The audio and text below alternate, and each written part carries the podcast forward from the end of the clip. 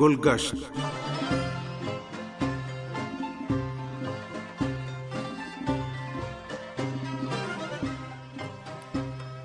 آپ عزیز سامعین خدمت میں تہا شمیم کا سلام عرض ہے۔ پروگرام گلگشت کے ساتھ حاضر خدمت ہیں۔ امید ہے کہ پروگرام بھی آپ سامعین کی توجہ کا باعث بنے گا۔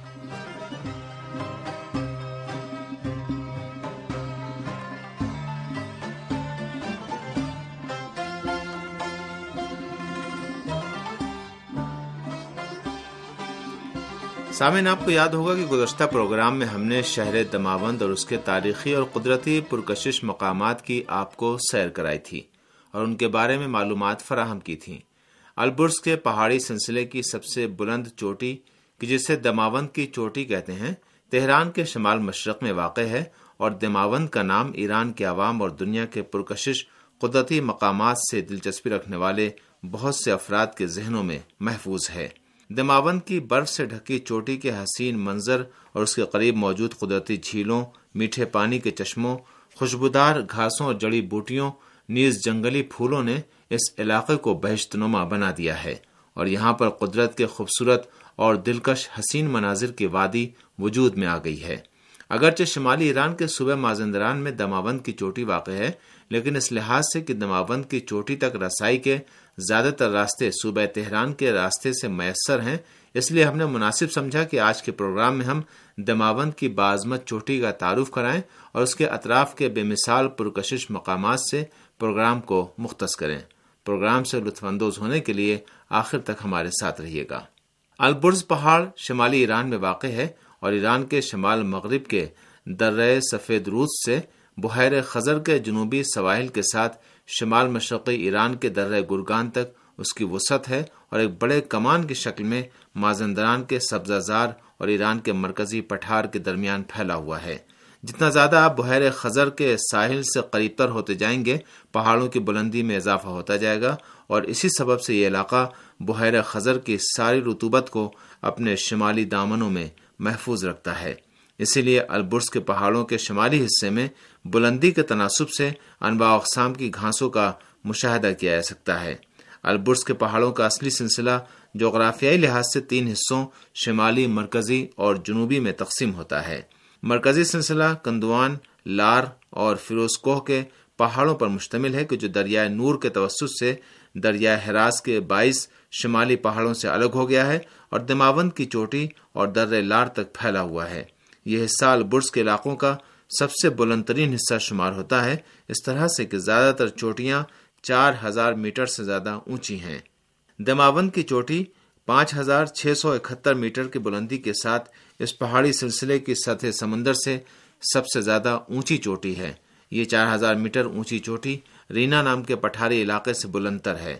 دماوند کی چوٹی کو ایران کے قدیم افسانوں میں اہمیت حاصل ہے اور قدیم زمانوں سے ہی اس پر توجہ دی جاتی رہی ہے اور داستان نویسوں، خاص طور پر رزمیہ شاعروں جیسے فردوسی نے اس کے بارے میں اشعار کہے ہیں۔ قابل ذکر ہے کہ ایران کا سفر کرنے والے بہت سے سیاحوں نے بھی اپنے سفر نامے میں دماوند کی چوٹی کا ذکر کیا ہے، کیونکہ اس چوٹی کی خوبصورتی اور شکوہ و عظمت ہر متجسس اور باذوق دیکھنے والے کی توجہ اپنی جانب مجذوب کرتی ہے۔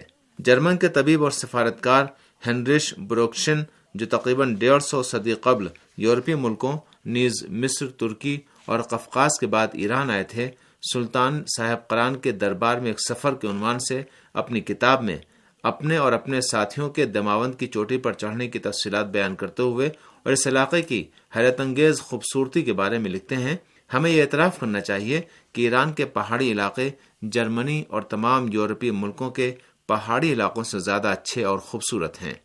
غیر ملکی کوہ پیما جو دماوند کی چوٹی تک جا چکے ہیں، ان کے نام مورس براؤڈ اور کرسٹل پوکیاں ہیں۔ ان افراد نے کوہ پیمائی سے ایرانیوں کے خاص دلچسپی رکھے جانے کی طرف اشارہ کیا ہے اور ایران کی چوٹیوں کی سب سے مختلف آب و ہوا اور زمین شناسی کی خصوصیات کے پیش نظر کہا ہے کہ مغرب سے مشرق کے راستے میں دماوند سب سے اونچی چوٹی شمار ہوتی ہے۔ یہ پہاڑ خاص طور پر اس لحاظ سے کہ ہمالیہ سے متعلق سرزمینوں سے ملتا ہے، اس لیے غیر ملکی کوہ پیماؤں کے لیے بہت حیرت انگیز ہے۔ دماوند کی مشہور چوٹی البرز کے پہاڑی سلسلے کی سب سے اونچی چوٹی ہے اور یہ سب سے اونچی آتش فشاں چوٹی ہے کہ جو شہر دماوند کے شمال میں پینتیس کلومیٹر کے فاصلے پر شہر لاریجان کے حدود میں واقع ہے۔ یہ چوٹی منظم مخروطی شکل کی صورت میں ہونے کی وجہ سے دنیا بھر میں انفرادیت کی حامل ہے۔ دنیا کے بلند ترین پہاڑوں کے درمیان جاپان کی یاما فوجی چوٹی ہے، جس کی اونچائی تین ہزار تین سو ستر میٹر ہے۔ اسی طرح آرمینیا میں پانچ ہزار میٹر اونچی ارارات چوٹی ہے، جو منظم مخروطی شکل کی ہیں، لیکن ان دونوں چوٹیوں کی بلندی دماوند کی چوٹی سے کم ہے۔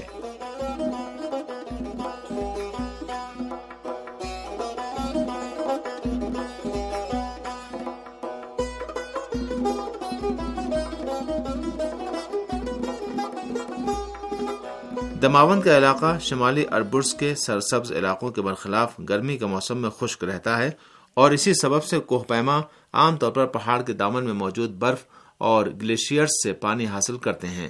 چار ہزار میٹر کی بلندی پر اور پہاڑ کے شمالی اور شمال مشرقی علاقوں میں کہ جہاں پر دھوپ براہ راست نہیں پڑتی، متعدد گلیشیئرز پائے جاتے ہیں۔ کوہ پیمائی دماوند کے شمال مشرقی گلیشیئرز کے اطراف میں جو برفیلی چھت سے مشہور ہے، ایک بہت ہی دشوار اور ماہرانہ کام ہے۔ اور صرف پیشاور اور تجربہ کار کوہ پیما ہی اس راستے سے بلندی پر جاتے ہیں، جبکہ اس کے برخلاف جنوبی راستے پر دھوپ پڑتی ہے۔ اس لیے چوٹی پر جانے کے لیے یہ مناسب راستہ ہے اور کوہ پیماؤں کے راستے میں برف بھی کم ملتی ہے۔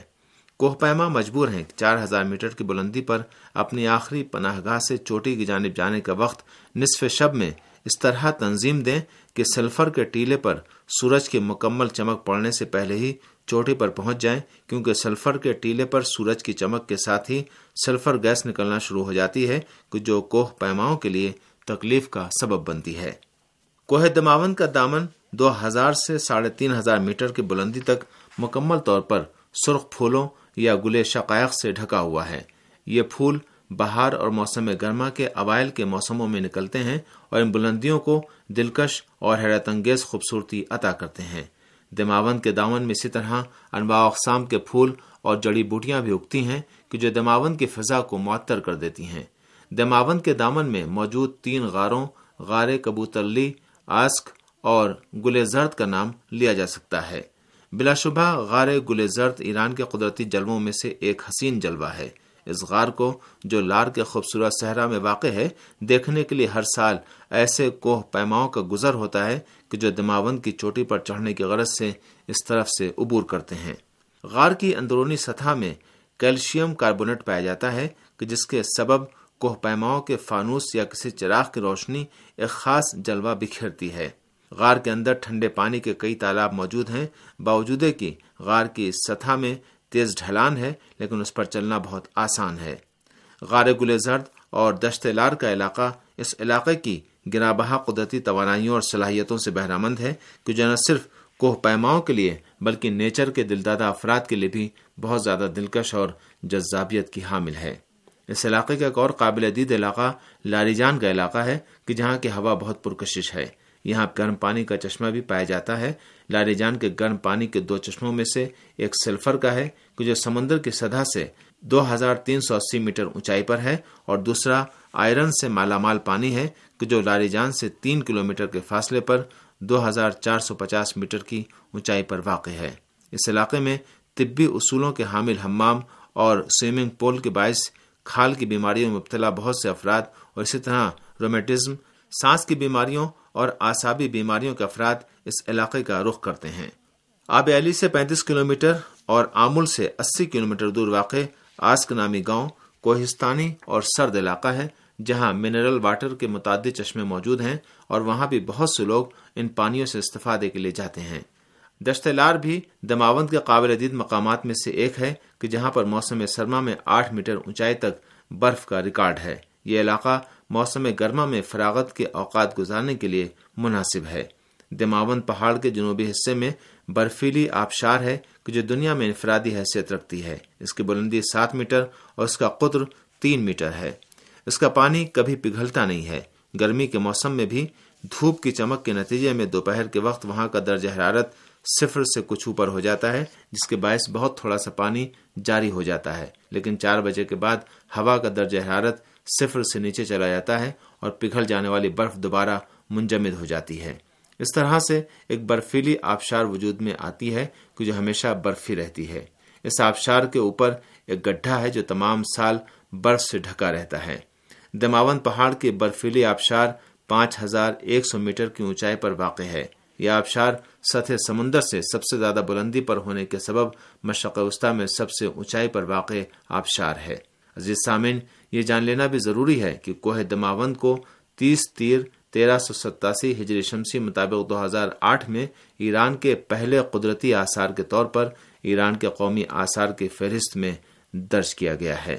اسی طرح کوہ دماوند دو ہزار دو سے قومی قدرتی آثار کے طور پر ماحولیات کی حفاظت کے نقطۂ نگاہ سے چار اہم ترین علاقوں میں شامل ہو گیا ہے۔